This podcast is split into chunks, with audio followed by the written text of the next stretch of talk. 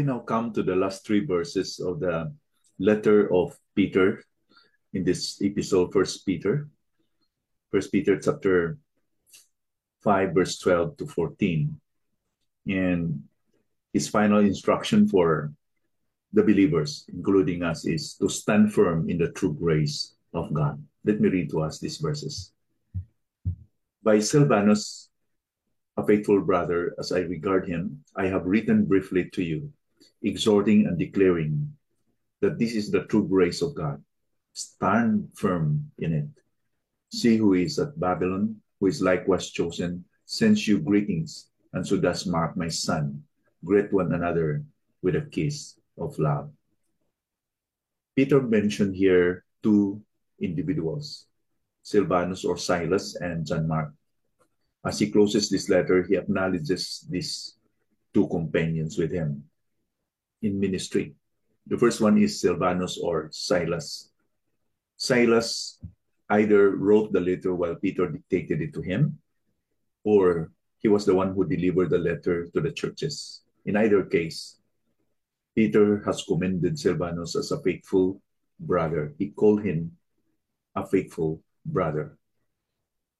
Faithfulness is one of the qualities very important in a Christian. One of the important principles in ministry is to let somebody in charge of a ministry because we find him faithful, not because to make him faithful. As Luke said in Luke 16, verse 10, one who is faithful in a very little is also faithful in much. And one who is dishonest in a very little is also dishonest in much. So Peter needed somebody who is faithful to help him as an apostle in his ministry.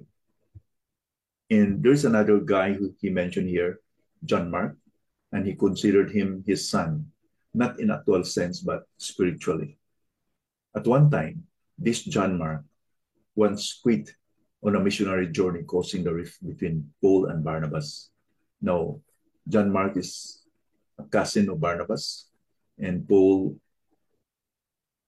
did not agree that they will bring John Mark, who quit um, at one time in their missionary journey.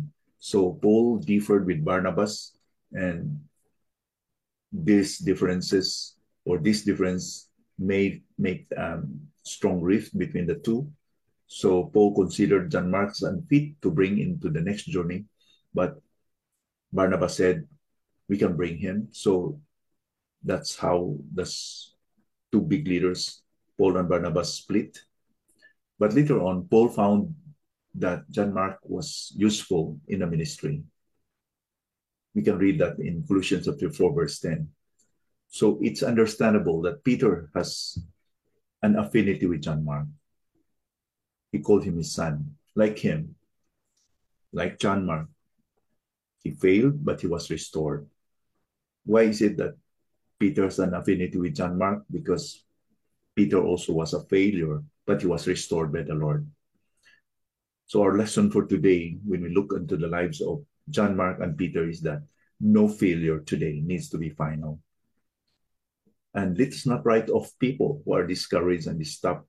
And sometimes we look at them and said, oh, they are a failure maybe at this moment they are struggling they are in the lowest portion of their lives but let's find a way that we could help them to recover to stand on their feet again and be restored just like john mark. So after he mentioned these two individuals peter concluded this letter exhorting us once again to stand firm in the true grace of god. Stand firm in it. In light of the persecutions and sufferings that the believers had underwent or had experienced during the time, they needed to be firm.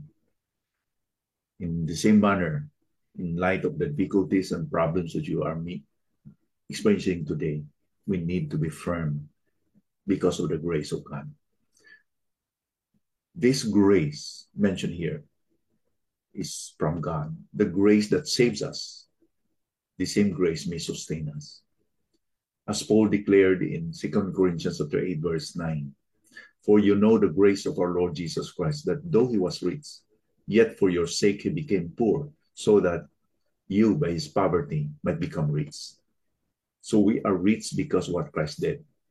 And since we are rich, we should not live as paupers, spiritual paupers, but we should act as one. We should live richly spiritually. The grace of God must be appropriated by faith. How can we appropriate the grace of God? It's only by faith. Let us believe that we are spiritually rich. By the grace of God, we could be strong in our weakness. So, in times of Satan's attack and we have difficulties and we felt sometimes that we are weak, let's appropriate the truth that we are rich in Christ so that in this weakness we become strong. So we could testify with Paul, who said in 2 Corinthians chapter 12, verse 8 to 10. Remember, Paul had a thorn in the flesh. He prayed for three times that God will remove it from him. And God did not remove it from him. Instead, the Lord assured him that his grace will be sufficient. So that Paul said here, 2 Corinthians chapter 12, verse 8 to 10, My grace is sufficient for you, God said to him, for my power is made perfect in weakness. Therefore, I will boast all the more gladly of my weaknesses, so that the power of Christ may rest upon me. For the sake of Christ, then I am content with weaknesses, insults, hardships, persecutions, and calamities. For when I am weak, then I am strong. So, my dear friends and brethren in the Lord, as we close this letter, may be that this will always reverberate in our hearts. Stand firm in the grace of the Lord Jesus Christ.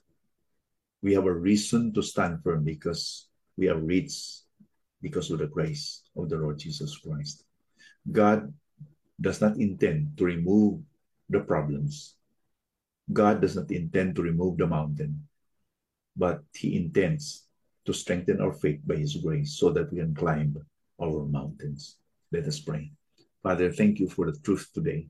As we close the book, this book, Lord, we are so thankful for the reminder that you are gracious your grace is more than sufficient so that we can stand firm in it.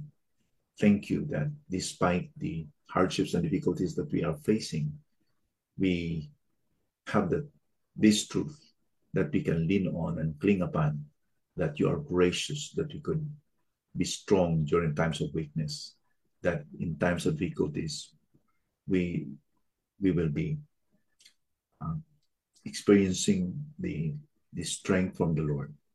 And Lord, it be that we'll not be hearers of your word, but be doers of it. In Jesus' name we pray. Amen.